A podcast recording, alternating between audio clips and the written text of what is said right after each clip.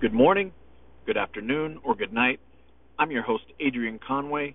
Welcome to another episode of the Daily Rise. Today, I want to remind you to soak it up, enjoy the process, and more importantly, celebrate.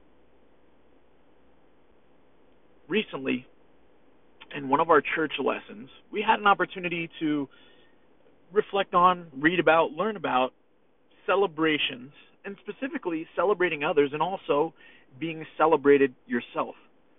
It's interesting, but I find that people that are drawn to me, people that want to be coached by me, people that want to grow in the way that they perceive and or see my personal growth and or success as an athlete or entrepreneur, they're very much drawn to the process. They're very much drawn to hard work. They're drawn to hard things. I appreciate that. I admire that. I respect that. But there also tends to be a temptation to avoid the celebration of the small victories, the celebration of the process in itself, and the celebration of progress, no matter how small. So today I want to remind you, you that are out there working hard, you that are out there sacrificing many other opportunities for the ones that matter most to you, the ones that take work and effort and focus and discipline the hard things. Celebrate those. Celebrate the progress, celebrate the small victories, and celebrate the inches that even you gain on your way to great achievements, no matter how small.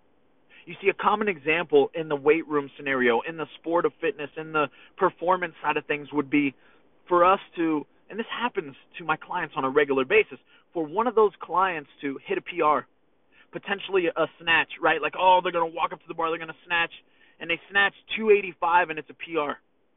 It's an awesome snatch. Previously, their best was 280. What an amazing jump!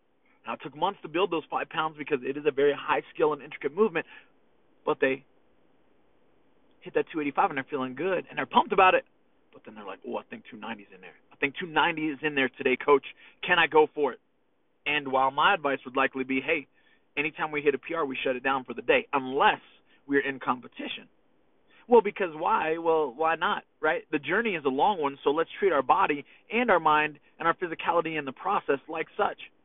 I want that next PR to come, but it doesn't need to come today. Nonetheless, the athlete proceeds. They go for 290 and they miss. Oh, just a touch. They're going to try it again because they know they have it. They try again and they miss. Ah, man, almost had that. And then what's that breed and what has that athlete now tasted? They've had some success in the 285. They should have stopped there, relished in it, celebrated. But they just wanted a little bit more. That's called greed, my friends. And we get that way in everything that we do. And I'm not saying you are greedy. I'm not saying I am inherently greedy. But it's always there on the table. The opportunity is there for us to become greedy because we just want more. We have higher expectations. We don't want anyone else to dream bigger dreams for ourselves than us. So we push, we keep pushing.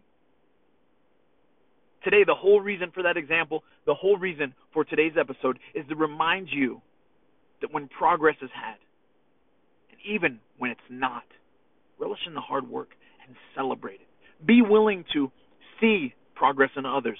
Be willing to celebrate it in others.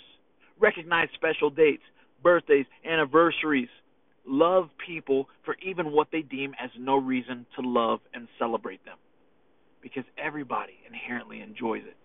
Everybody wants to be seen, everybody wants to be heard. And even the toughest and the coolest of us all want to have it to some degree. And it's an amazing way to humble yourself, to serve someone else. And more importantly, enjoy this process in this odd place that we call Earth and these lives short as they might be, we need to make sure that we spend more of our time celebrating. Guys, if we do that, I think you'll find happiness. I think you'll find deeper relationships. And ultimately, I know we'll keep rising.